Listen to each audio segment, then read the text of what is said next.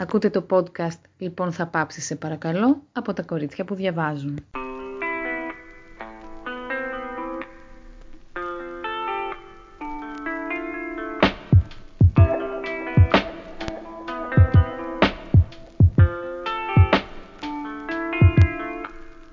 Γεια σας, είμαι η Στέλλα. Και εγώ είμαι η Μαρία Χριστίνα. Και καλώς ήρθατε στο podcast «Λοιπόν θα πάψεις σε παρακαλώ». Σήμερα ε, θα συζητήσουμε για τα βιβλία που σχολήσαμε για το 2022. Κάπως οτροχρονισμένα, ε, γιατί το 2023 έχει μπει για τα καλά, σχεδόν τελειώνει ο Φεβρουάριος, ε, οπότε κάπως πήραμε το χρόνο μας. Αλλά θέλαμε πάρα πολύ να κάνουμε αυτό το recap, κυρίως για να θυμηθώ εγώ, Μαρία Χριστίνα, ποια βιβλία διάβασα, γιατί ζορίστηκα πολύ να θυμηθώ, αλλά μπορώ εύκολα να ξεχωρίσω ποια ήταν τα καλύτερα και τα πιο ιδιαίτερα, ας πούμε, και βιβλία που σίγουρα θα πρότεινα και, και σε εσάς να διαβάσετε. Είπες εσύ Μαρία Χριστίνα πώς ήταν αναγνωστικά η χρονιά σου, ε, έχεις να μας προτείνεις πολλά βιβλία, ξεχώρισες πολλά; Ε, κοίτα, ήταν θεωρώ μια αναγνωστικά καλή χρονιά. Ε, δεν, ήταν η πρώτη χρονιά που δεν είχα ε, ποσοτικό στόχο. Ε, οπότε νομίζω λίγο αυτό με έκανε να είμαι λίγο πιο χαλαρή στο τι διαβάζω, με τι ρυθμό διαβάζω. Διάβασα νομίζω συνολικά τελικά 17 βιβλία, το οποίο το λέω για να πω ότι το αν έχεις ή όχι στόχο στο Goodreads εμένα προσωπικά δεν με επηρέασε, γιατί νομίζω κάπου τόσο είχα διαβάσει και πρόπερση.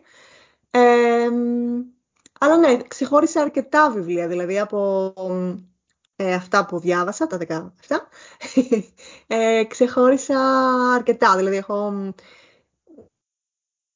Εντάξει, δεν θα πω τα μισά, ε, αλλά θα πρότεινα σίγουρα αρκετά από αυτά. Ο αριθμός όντως είναι αρκετά μεγάλος, δεν είναι μικρός αριθμός. Ε, εντάξει, νομίζω ότι για την κοινότητα του Bookstagram, ε, στην οποία δεν ξέρω αν ανήκουμε εμείς, αλλά δεν ξέρω, νομίζω ότι δεν είναι μεγάλος αριθμός. Δηλαδή, νομίζω ότι άλλοι διαβάζουν 30 plus, 40-50 βιβλία το χρόνο, 80-100, δεν ξέρω πώς το καταφέρνουν. Ναι, ε, ναι. οπότε εντάξει, δεν είναι μεγάλος αριθμός. Πρέπει να καλέσουμε έναν από αυτούς τους ανθρώπους να μας ε, δώσει κάποια tips ε, σχετικά με το time management, γιατί θεωρώ ότι είναι ανέφικτο. Εκτός αν διαβάζεις πολύ μικρά βιβλία, τι πιστεύεις ότι σε βοήθησε αυτή τη χρονιά ε, να βρεις χρόνο να διαβάσεις αυτά τα 17 βιβλία. Για σένα είναι καλός αριθμός. Άρα τι ήταν αυτό που σε βοήθησε; Λοιπόν, το ένα νομίζω είναι αυτό, ότι κάπως ήθελα τα βιβλία που διάβαζα, επειδή δεν είχα ξέρεις κάποιον στόχο, ήταν βιβλία που νομίζω μου άρεσαν. Οπότε ανυπομονούσα να τα διαβάσω. Και σίγουρα αυτό είναι καλό όταν θες να πιάσεις ένα βιβλίο στα χέρια σου και όταν θες να το διαβάσεις, σίγουρα θα το διαβάσεις πιο γρήγορα πιστεύω. Ε, και το άλλο το οποίο έκανα φέτος, όχι φέτος, πέρσι, το κάνω και φέτος, νομίζω βοηθάει λίγο. Διάβαζα μαζί με το πρωινό μου λίγο κάθε μέρα. Ή τέλος πάντων, εντάξει, όχι ψυχαναγκαστικά. Και νομίζω ίσως επειδή ήταν έτσι το πρώτο πράγμα που έκανα και ακόμα η μέρα δεν έχει ξεκινήσει. Ήταν ωραίο, δηλαδή έβρισκα λίγο αυτό, αυτόν τον χρόνο. Ενώ μπορεί μετά τη δουλειά ή το βράδυ να ήμουν πιο εύκολα κουρασμένη ή να έκανα άλλα πράγματα. Ναι, ίσως αυτό. Εσύ τι, τι έκανες, έκανες κάτι διαφορετικό; Δεν θα έλεγα ότι έκανα κάτι διαφορετικό. Προσπάθησα να διαβάσω αρκετά βιβλία κατά τη διάρκεια των διακοπών και νομίζω πέτυχε αυτό. Με βοήθησαν δηλαδή οι διακοπές. Πάντως είναι καλό αυτό το τύπ με το πρωί γιατί και εγώ νομίζω ότι έχω πιο καθαρό μυαλό το πρωί, ενώ τώρα το βράδυ, για παράδειγμα, τώρα το βράδυ που γυρίζουμε το podcast, ε, μου φαίνεται αδιανόητο να κάτσω στο κρεβάτι και να διαβάσω και να απολαύσω αυτό, το, αυτό που διαβάζω, γιατί είμαι πολύ κουρασμένη. Εκτός και αν αυτό που διαβάζω είναι κάτι πολύ ελαφρύ, έτσι, ένα, ένα βιβλίο που είναι πιο εύκολο διάβαστο, αλλά συνήθως ε, διαλέγω βιβλία που, είναι, που θέλουν λίγη, λίγη προσπάθεια και λίγο να έχεις στο μυαλό σου σε γρήγορση, ας πούμε.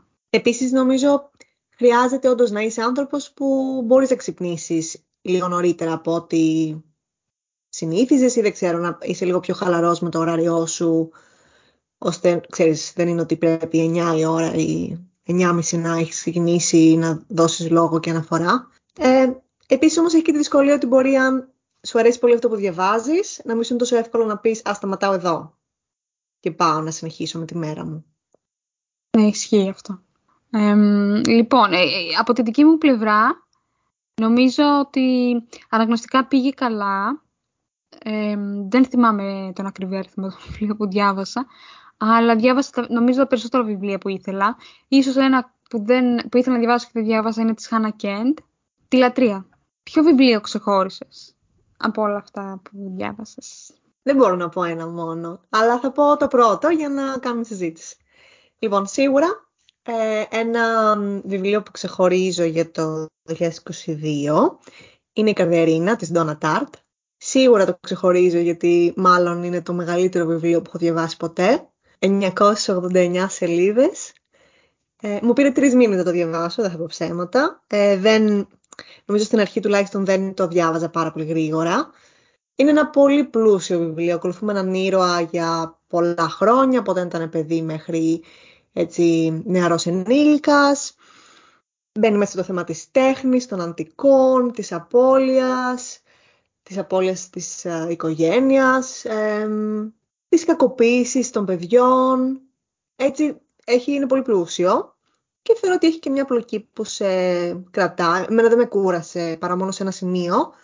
Ναι, αλλά ήταν έτσι ωραία η, η εμπειρία της ανάγνωσης, γιατί όταν, ε, όταν τελείωσα το βιβλίο, κάπως, πρώτον δεν ήθελα να το τελειώσω, δηλαδή κράταγα τις 10 σελίδες στο τέλος και δεν τις διάβαζα, γιατί δυσκολευόμουν να αποχωριστώ αυτόν τον καινούριο φίλο που είχα βρει. Δεν μου ήταν δύσκολο. Πολύ όμορφο συνέστημα αυτό και ε, αυτό το, το που ξέρεις ότι μάλλον δεν θα διαβάσεις κάτι καινούριο για το χαρακτήρα, δεν θα τον ξανασυναντήσεις, μόνο αν ανοίξεις το βιβλίο πάλι και ξαναδιαβάσεις την ιστορία του, αλλά δεν θα μάθεις κάτι καινούριο για αυτόν. Είναι πολύ ωραίο αυτό το συνέστημα. για μένα, ε, το βιβλίο έτσι που ξεχώρισα, νομίζω κάναμε και επεισόδιο γι' αυτό, είναι το «Στη γη είμαστε πρόσχεροι, η υπέροχη του, του, του Ocean Wong». Αυτό είναι το βιβλίο που με συγκλώνησε και μου έκανε εντύπωση, ίσως επειδή ξεκίνησα να το διαβάσω το 21, κάπως ε, το είχα στο μυαλό μου ότι είναι ένα βιβλίο που έχω διαβάσει πριν πολλά χρόνια, αλλά τώρα που το προηγούμενο το συζητούσαμε και το σκεφτόμουν και εγώ, συνειδητοποίησα ότι ναι, το τελείωσα αρχές του 2022, οπότε το μετράω μέσα στην χρονιά και κάναμε και το επεισόδιο. Ένα βιβλίο που, εντάξει, όποιος θέλει να μάθει περισσότερες λεπτομέρειες νομίζω ότι μπορεί να ακούσει και το επεισόδιο, αλλά θα είναι αυτό που, που έχω πει και άλλες φορές, ε, είναι μια εμπειρία η ανάγνωσή του. Και γι' αυτό μου άρεσε πολύ. Και non-fiction θα πω ότι αγάπησα το μανιφέστο της Μπερναρτίνα Ευαρίστο. Ε, είμαι πολύ advocate και του βιβλίου του Girl Woman Other. Το έχω δανείσει από εδώ, το έχω δανείσει από εκεί. Ε, έχει, έχω και δύο αντίτυπα για κάποιο λόγο στη βιβλιοθήκη μου. Οπότε ε, όταν πήρα το μανιφέστο να το διαβάσω, το πήρα στα ελληνικά, ενώ το, το Girl το έχω διαβάσει στα αγγλικά. Μου άρεσε αρχικά πολύ και η μετάφραση, πολύ προσεγμένη, αλλά και το βιβλίο με βοήθησε πάρα πολύ και ακόμη και σε προσωπικό επίπεδο. Θεωρώ είμαστε πολύ διαφορετικοί χαρακτήρες, δεν θα έκανα ποτέ παρέα με την Μπερναρντίν, ε, ειδικά αν την γνώριζα έτσι και πιο μικρή, πολύ διαφορετικοί άνθρωποι, αλλά εκτίμησα πάρα πολύ την φιλοσοφία ζωής της. Και σίγουρα το συστήνω σε, σε όσους έχουν διαβάσει το βιβλίο το Girl Woman Other. Νομίζω ότι η Ευαρίστο είναι από, τις, από τους πιο αγαπημένους σου συγγραφείς, την αναφέρεις πάρα πολύ συχνά. Και ναι, και το, για το Girl Woman Other, αλλά και για το Manifesto έχεις μιλήσει τουλάχιστον σε μένα προσωπικά πολύ. Οπότε καταλαβαίνω τον ενθουσιασμό σου. Είμαι group, ναι, το, το ξέρω, το παραδέχομαι. Ε, νομίζω ότι δεν θα, δεν θα σηκωνόμουν από το σπίτι μου να πάω σε κάποια παρουσίαση βιβλίου ε, εύκολα. Αλλά για την Μπερναρτίνο Βαρίστο θα το έκανα πάρα πολύ εύκολα. Εσύ διάβασες non-fiction, είχες κάποιο αγαπημένο; Non-fiction η αλήθεια είναι ότι δεν διάβασα. Δεν ξέρω αν είχα πει ότι, ήθελα, ότι ήθελα να διαβάσω. Νομίζω ίσως είχα πει ότι ήθελα, αλλά δεν διάβασα κανένα. Παρ' όλα αυτά, διάβασα συλλογές διηγημάτων που, ok, okay, δεν ξέρω, μπορεί γενικά να έχουμε συζητήσει και άλλες φορές ότι δεν ήμουν πολύ φαν, αλλά σίγουρα ξεχωρίζω το Γκιακ, του Δημοσθένη Παπαμάρκου, ε, μια πολύ όμορφη και ιδιαίτερη συλλογή για το τραύμα που κουβαλούσαν και κουβαλάνε οι, οι άνθρωποι που πηγαίνουν στον πόλεμο και τις συνεπάγεται αυτό για τη ζωή τους όταν επιστρέφουν. Ήταν έτσι πολύ ιδιαίτερο και δυνατό, αναγνωστικά. Άλλο βιβλίο που ξεχωρίζω. Εντάξει, και εγώ θα πω για ένα βιβλίο το οποίο ξεκίνησα να διαβάζω το 2021 και έχουμε κάνει επεισόδιο για αυτό, ε, την αβάστατη ελευθερότητα της ύπαρξης. Απλά ναι, και εμένα στο μυαλό μου είναι ένα βιβλίο μεταξύ, είναι ένα βιβλίο εκτός χρόνου, οπότε γι' αυτό δεν το σκέφτομαι πολύ. Ε, και το «Η αγάπη άργησε μια μέρα» της ε, Ζωγράφου. Ε, μου άρεσε πάρα πολύ. Ε, είχα ανεβάσει και τις εντυπώσεις μου στο Instagram.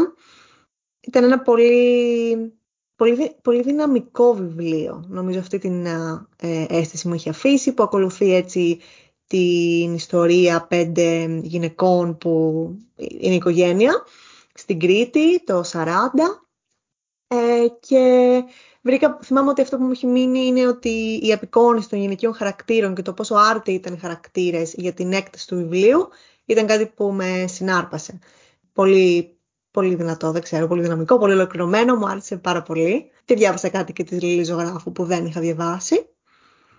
Ε, άλλο ένα βιβλίο το οποίο μου άρεσε πολύ, ε, άργησα βέβαια εγώ να το διαβάσω, Late to the Party. Ε, το εκεί που τραγουδάνε οι καραβίδες ε, της Ντέλια Owens. Ε, πολύ ωραίο. Ήταν έτσι, θα σου, πω, θα σου πω τι, επειδή και η Μανταλένα και μια άλλη φίλη μου, που, οι πιο κοντινοί μου άνθρωποι που το έχουν διαβάσει, μου είχαν μιλήσει πάρα πολύ για τη φύση και το πόσο εντυπωσιακή είναι η αναπαράσταση της φύσης και οι περιγραφές. Ε, μου άρεσε πολύ αυτό το στοιχείο σίγουρα. Απλά επειδή είχα ακούσει πάρα πολλά για αυτό, δεν ήταν αυτό που με εξέπληξε. Μου άρεσε πολύ, το απειλεύσα πράγματι. Θεωρώ ότι περιέγραφε πάρα πολύ ωραία το τοπίο του Βάλτου. Ε, και έμαθα και την Ευάλτος, γιατί δεν, καταλαβαίνω ότι τελικά εγώ δεν, δεν έχω δει ποτέ Βάλτο και δεν νομίζω ότι έχουμε Βάλτο στην Ελλάδα. Αλλά μου άρεσε πάρα πολύ το... Έτσι, θεωρώ ότι κάπως θα μπορούσε να κάνει παρέα με την Καρδερίνα, γιατί παρακολουθούμε ένα παιδάκι, ένα κοριτσάκι αυτή τη φορά, που από πολύ μικρή ηλικία βρίσκεται μόνο του εντελώς, ε, εγκαταλειμμένο από την οικογένειά της και πρέπει να επιβιώσει και τα καταφέρνει μόνη της.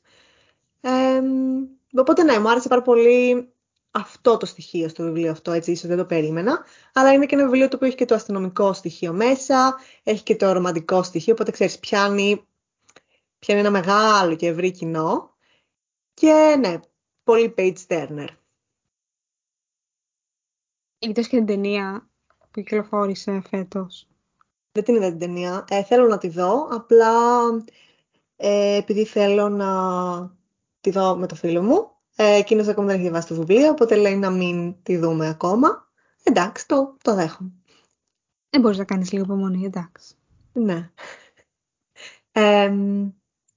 ένα βιβλίο με το οποίο πέρασα πολύ καλά και θέλω να μιλήσω γι' αυτό γιατί ε, το 2021 είχα διαβάσει το τραγούδι του Αχιλέα και αν θυμάσαι είχα πει ότι δεν μου είχε αρέσει πάρα πολύ. οπότε τώρα το 22 διάβασα το καλοκαίρι, ε, το καλοκαίρι όμως όσο ακόμα ήμουνα στο Λονδίνο, ε, διάβασα την Κύρκη. Και τη διάβασα στα αγγλικά, παρένθεση, δεν διάβασα πολύ στα αγγλικά πέρσι, δηλαδή από τα 17 βιβλία τα 4 ήταν στα αγγλικά και ίσως και το θέμα της γλώσσας να με βοήθησε να διαβάσω, δηλαδή όχι να με βοήθησε να διαβάσω, με βοήθησε να απολαύσω και να συνδεθώ περισσότερο με τα βιβλία. Ε, και να πέρασα πολύ καλά με την Κύρκη, δηλαδή για μένα ξέρω τι, τι είναι τα βιβλία της Μάντελαϊν Μίλλερ. Έχουν βρει τη θέση τους μέσα στο αναγνωστικό μου ορίζοντα. Ε, και πέρασα πολύ ωραία διαβάζοντάς το. Δηλαδή, και ίσως μου άρεσε και η γλώσσα πιο πολύ, που, γιατί το άλλο το έχω διαβάσει μεταφρασμένο. Ναι, αυτό. Πέρασα πολύ καλά διαβάζοντάς το και αν έβγαζε και καινούριο βιβλίο, θα το αγόραζα. Οκ, πολύ ενδιαφέρον. Έχω ακούσει πολύ καλά σχόλια για την Κίρκη. Πιο μέτρια σχόλια για το τραγούδι του Αχιλλέα, όχι μόνο από σένα. Α, οκ. αλλά και από άλλους α, ανθρώπους. Νομίζω βέβαια ότι εντάξει, αυτό είναι το οποίο άκουγα πολύ πριν το διαβάσω, ότι αν ναι, το φεμινιστικό retelling της ιστορίας της Κίρκης, εντάξει, το χαρακτήριζω λίγο τραβηγμένο σαν σχόλιο, γιατί εντάξει, OK, okay, μέχρι ένα σημείο, αλλά δεν θα πω ότι για μένα ήταν τόσο, ξεχωρισ... ότι ξεχώριζε τόσο πολύ αυτό το στοιχείο μέσα στο βιβλίο. OK, okay, καταλαβαίνω. Πώς, πώς το λες και είναι και εμένα δύο βιβλία και μια συγγραφέα που δεν μου έχει κινήσει πολύ το ενδιαφέρον, η αλήθεια είναι. Και δεν με έχετε πείσει ακόμα κανένα να διαβάσω δικό τους βιβλίο. Άλλο ένα βιβλίο που ξεχώρισα εγώ το 2022 είναι «Ο Βορράς» του Φίβου Οικονομίδη. Μου άρεσε πολύ, ίσως το έχω συνδυάσει έτσι και με διακοπές και με ξενιασιά, κάπως γιατί το διάβασα όσο ήμουν στη Φολέγανδρο, ε, σε μια ωραία φάση ζωής κάπως αναμονής, αλλά ήταν ωραία φάση ζωής. Και ήταν και αυτό από τα highlights της χρονιάς για μένα. Ε, όπως και, εντάξει, πολύ κλασικό θα πω, διάβασα κάποια διηγήματα του Τσέχοφ, αλλά μου άρεσε πολύ ε, αυτή η εμπειρία. Έχω ξαναδιαβάσει Τσέχοφ, αλλά μου άρεσε, ε, γιατί μου άρεσαν πολύ οι Ρώσοι συγγραφείς. Νομίζω αυτό ήταν το μόνο βιβλίο με διηγήματα που διάβασα φέτος. Και θέλω να κάνω και δική μνήμα στο ε, βιβλίο του James Baldwin, το, το Quartet του Harlem. Είναι ένα βιβλίο που το ξεκίνησα πέρυσι, με ζόρισε πολύ, είναι ένα πολύ, πολύ ενδιαφέρον βιβλίο, αλλά καταλαβαίνεις διαβάζοντάς το πόσο μεγάλο συγγραφέας είναι ο James Baldwin. Μου άρεσε πολύ, το προτείνω ανεπιφύλακτα σε όποιον θέλει να να ξεκινήσει. Δεν ξέρω αν είναι για να ξεκινήσεις ε, να διαβάσεις Baldwin. Νομίζω το δωμάτιο του Τζιοβάνι είναι ένα βιβλίο έτσι, ας πούμε, που θα μπορούσε πιο εύκολα κανείς να το διαβάσει και να ενταχθεί στο, στον κόσμο του Baldwin, αλλά και αυτό ήταν ένα, μια και αυτή μια πολύ όμορφη εμπειρία, πολύ διαφορετική βέβαια, πολύ μακριά από τον δικό μας κόσμο. Εγώ έμεινα σε αυτό που είπες για τους Ρώσους συγγραφείς και σκεφτόμουν ότι κάποια στιγμή θέλω να μου προτείνεις. Ναι, εντάξει, ε, θα μπορούσα. Ο Τσέχοφ μου αρέσει εμένα πάρα πολύ, αλλά δεν έχω διαβάσει το Στογεύσκι. Μην κρεμιστεί και τίποτα. ε, δεν έχω διαβάσει, οπότε δεν, δεν ξέρω αν είμαι... Δεν ξέρω αν επιτρέπεται να λέω ότι μου αρέσουν οι Ρώσοι συγγραφείς, ενώ δεν έχω διαβάσει το Στογεύσκι, αλλά η αλήθεια είναι αυτή. Δεν έτυχε ποτέ. Θα τύχει, είμαι σίγουρη. Μπορεί, δεν ξέρω. Και, του, και το κουαρτέτο του Χάρλεμ ή κάτι του Baldwin ε, θα ήθελα να διαβάσω κάποια στιγμή. Θα σου αρέσει πολύ. Ίσως κάποιο non-fiction δικό του. Mm, ναι. Θα έχει πολύ ενδιαφέρον. Εγώ θα ήθελα να, να αναφερθώ σε δύο ακόμα βιβλία, τα οποία ξεχωρίζω. Ε, θέλω να τα πω μαζί, γιατί εγώ διάβασα περισσότερο το φθινόπωρο, έτσι μου βγήκε και διάβασα πάρα πολύ. Το ένα είναι ο Θείος Τάκης του Γιάννη Ξανθούλη, ε, το οποίο μου άρεσε, πάλι υπάρχει το στοιχείο της οικογένειας μέσα, των οικογενειακών σχέσεων ε, και το πώς αλλάζουν τα δυναμικά όταν, το, όταν ένα μέλος της οικογένειας φεύγει, ε, είτε φεύγει στο εξωτερικό είτε φεύγει από τη ζωή. Και μου άρεσε πολύ, ήταν η πρώτη μου επαφή με τον Ξανθούλη. Στην αρχή με ξένησε λίγο η, η γλώσσα και η ομότητα και το στυλ του. Ε, και μάλιστα θυμάμαι να λέω ότι πω, πω αν είναι έτσι δεν, δεν νομίζω ότι μπορώ να το διαβάσω. Κάπως μου δημιουργούσε μια ιδέα, μια αποστροφή. Ε, αλλά λέω έλα κάνε λίγο υπομονή, διάβασε λίγο παρακάτω να δεις πώς θα πάει. Και πράγματι μετά από 50 σελίδες νομίζω πλέον ούτε το παρατηρούσα καν, δηλαδή μπήκα πολύ μέσα στην ιστορία. Και έτσι έχουμε και μια πολύ όμορφη νομίζω αναβίωση της Αθήνας του 50 μέσα στο βιβλίο. Και το άλλο βιβλίο είναι το Άγιοι Τίποτα του Κωνσταντίνου Κέλλη, το οποίο είναι ένα βιβλίο, πώς, λέ, πώς το λένε, ε, λαογραφικού τρόμου. Εγώ δεν διαβάζω βιβλία τρόμου. Ε, ούτε λαογραφικά βιβλία. Ε, ούτε λαογραφικού τρόμου. Αλλά ε, είχα την περιέργεια να το διαβάσω, το είχα δει κάποια στιγμή και το ε, είχα πάρει. Νομίζω το είχα και σε αυτά που ήθελα να διαβάσω το 2022. Και ναι, μου έκανε πάρα πολύ καλή εντύπωση. Ε, μου άρεσε πάρα πολύ ότι στείνεται η όλη ιστορία και η πλοκή στη Βόρεια Ελλάδα και υπάρχει πολύ έντονο το λαογραφικό στοιχείο προφανώς. δεν ξέρω τόσο αν τρόμαξα. Σίγουρα υπήρχαν κάποια σημεία στα οποία αισθάνθηκα έτσι ότι πω, πω δεν μπορώ, θέλω να τελειώσει αυτό το σημείο. Ε, πάλι βέβαια νομίζω ίσως ήταν πιο πολύ έντονη η αποστροφή. αλλά ναι, όχι, μου άρεσε πολύ η, η επαφή με αυτό το είδος και θα ξαναδιάβαζα σίγουρα κάτι ε, από τον συγγραφέα αυτόν. Ήθελα επίσης να πω, Στέλλα, ότι παρατηρώ ότι διάβασα αρκετά Έλληνες συγγραφείς. Ήταν στο στόχο σου αυτό; Νομίζω Όχι, ήταν γενικότερα ήτανε. να διαβάσεις περισσότερα βιβλία στα ελληνικά, αυτό θυμάμαι. Αυτό ναι, το να διαβάσεις περισσότερα βιβλία στα ελληνικά ήταν σίγουρα.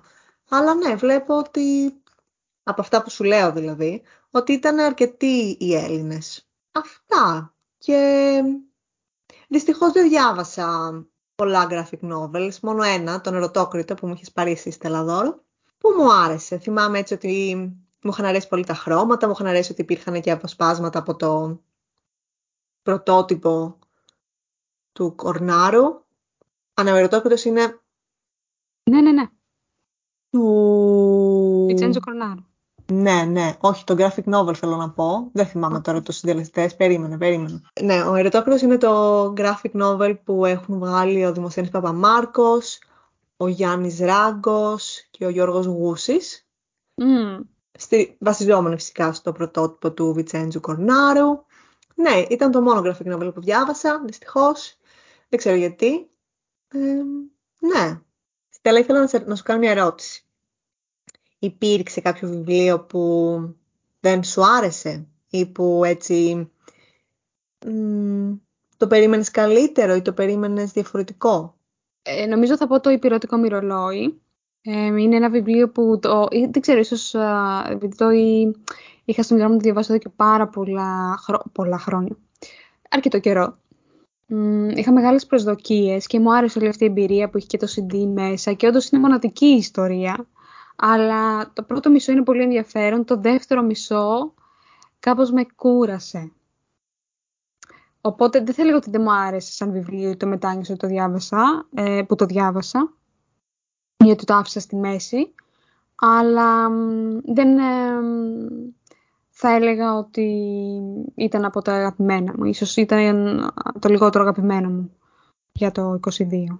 Εσύ έχεις κάποιο τέτοιο βιβλίο; Για μένα το μόνο βιβλίο που θα μπορούσε να μπει σε αυτή την κατηγορία είναι το τελευταίο καλοκαίρι στη Ρώμη του Τζιαφράνκο Καλιγκάριτς. Είχαμε μιλήσει, είχα μιλήσει εγώ γι' αυτό σε ένα επεισόδιο που κάναμε με τη Στέλλα. Ήταν το βιβλίο που διάβασα στις διακοπές μου. Δεν μου άρεσε. Μπορώ πολύ σίγουρα να το πω πλέον αυτό. Ε, ναι, και τώρα θυμάμαι κάποια στιγμή κάτι θυμήθηκα για αυτό το βιβλίο και θύμωσα, μου, δεν ξέρω, θύμωσα με κάποιο στοιχείο της πλοκής. Ναι, ίσως δεν ήταν αυτό που ήθελα ή που χρειαζόμουν να διαβάσω εκείνη τη στιγμή και περίμενα λίγο και από την περιγραφή κάτι άλλο. Ε, περίμενα έτσι μια πιο ρομαντική ιστορία. Ρομαντική ιστορία, ναι. Και έτσι βρέθηκα αντιμέτωπη περισσότερο με υπαρξιακές ανησυχίες και προβληματισμούς και μια απόγνωση που στα δικά μου μάτια για έναν άνθρωπο 30 χρονών δεν στέκει, αλλά ίσως όπως είχα πει μπορεί η απόσταση που με χωρίζουν εμένα σαν αναγνώστρια από όταν το βιβλίο γράφηκε, γράφτηκε να έχει παίξει το ρόλο του. Το θυμάμαι αυτό που το συζητούσαμε και όταν γυρίζαμε το επεισόδιο. Το κατανοώ απόλυτα. Και είναι μια μεγάλη κουβέντα αυτή. αλλά η σημασία έχει και να το απόλαυσες όσο το διάβαζες. Όχι. Ε, ωραία. αλλά καταλαβαίνεις τι θέλω να πω. Ναι, μωρέ, ναι. Ε... Δεν ξέρω αν... Ε, μεγαλώνοντας νιώθω ότι δεν είχαμε αυτή τη σκέψη, αλλά τώρα και εμένα η αλήθεια είναι ότι με έλκουν περισσότερο βιβλία τα οποία ας πούμε έχουν να μου πούν κάτι, όχι σε προσωπικό επίπεδο, αλλά να μου αρίξουν κάποιους ορίζοντες ή να μου είναι και πιο εύκολο να ταυτιστώ με κάποιους χαρακτήρες. Ίσως ναι. επειδή πέρασα τα πολλά χρόνια της ζωής μου διαβάζοντας πολλά κλασικά βιβλία, που κυρίως τα κλασικά βιβλία έχουν πρωταγωνιστές με άνδρες. Δεν ξέρω. Σκέψεις κάνω. Συμφωνώ και νομίζω αυτό είναι που είχα πει, ότι δεν ταυτιζόμουν καθόλου με τον πρωταγωνιστή, που ήταν ένας άνδρας, όπως απεικονίζονταν οι άντρες το 70. Ναι, όχι, συμφωνώ με αυτό που λες. Δεν νομίζω ότι έχω τόσο, δηλαδή δεν νομίζω ότι έχει να κάνει με το πότε γράφτηκε, αλλά ίσως η ματιά. Και για πες, τώρα για το 23 έχεις κάποιον στόχο, αναγνωστικό πλάνο. Όχι, μια απάντηση από σένα, είμαι σίγουρη γι' αυτό. Αναγνωστικό πλάνο. Έχω αρκετά πλάνα στη ζωή μου. αρκετά project plans. Ε, αλλά το βιβλίο μου δεν είναι. Κοίτα, αυτό που θέλω φέτος και είναι μέσα στους στόχους μου και τώρα που ήμουν στο Μάστριχτ. Πήρα το βιβλίο που ονομάζεται Kim Yi Young, γεννημένη το 1982, το οποίο το είχαμε συζητήσει νομίζω και στο προηγούμενο τελευταίο επεισόδιο με την Φωτεινή. Ε, ο, θέλω να πω τέλος πάντων ο, ο στόχος μου είναι φέτος να διαβάσω βιβλία από διαφορετικές χώρες, διαφορετικές ε, πύρους για να ανοίξω λίγο τους, τους ορίζοντές μου. Και εγώ αυτόν τον στόχο έχω. Θα έχει πλάκα να δούμε στο τέλος τι κάνουμε. Έχεις δει αυτά που κάνουν που ξέρεις στο τέλος της χρονιάς βάζουν τα βιβλία και λένε «Α, ταξίδεψα σε αυτή τη χώρα ή στην άλλη χώρα» και μέσα από το βιβλίο που δια... Είναι ωραίο αυτό. Ναι, Ισχύει, είναι όμορφο και όντως ταξιδεύεις με κάποιον τρόπο και μαθαίνεις και πολλά και για την κουλτούρα ε, της χώρας. Λοιπόν, εύχομαι να έχουμε όλοι μας μια πολύ καλή ε, αναγνωστική χρονιά. Εύχομαι να διαβάζουμε βιβλία που μας γεμίζουν όμορφα συναισθήματα και να μην φοβόμαστε να παρατάμε βιβλία στη μέση αν δεν μας κάνουν. Ε, και εδώ θα είμαστε να τα λέμε. Εγώ εύχομαι να έρχονται στα χέρια μας τα κατάλληλα βιβλία που χρειαζόμαστε εκείνη τη στιγμή. Ε, εμένα αυτό είναι κάτι που μου συμβαίνει το τελευταίο καιρό και είμαι πολύ εντυπωσιασμένη από αυτό το πράγμα. Οπότε ναι. Ευχαριστούμε που μας ακούσατε. Ήμουν η Στέλλα. Ήμουν η Μαρία Χριστίνα. Και μέχρι το επόμενο επεισόδιο να είστε καλά. Γεια σας!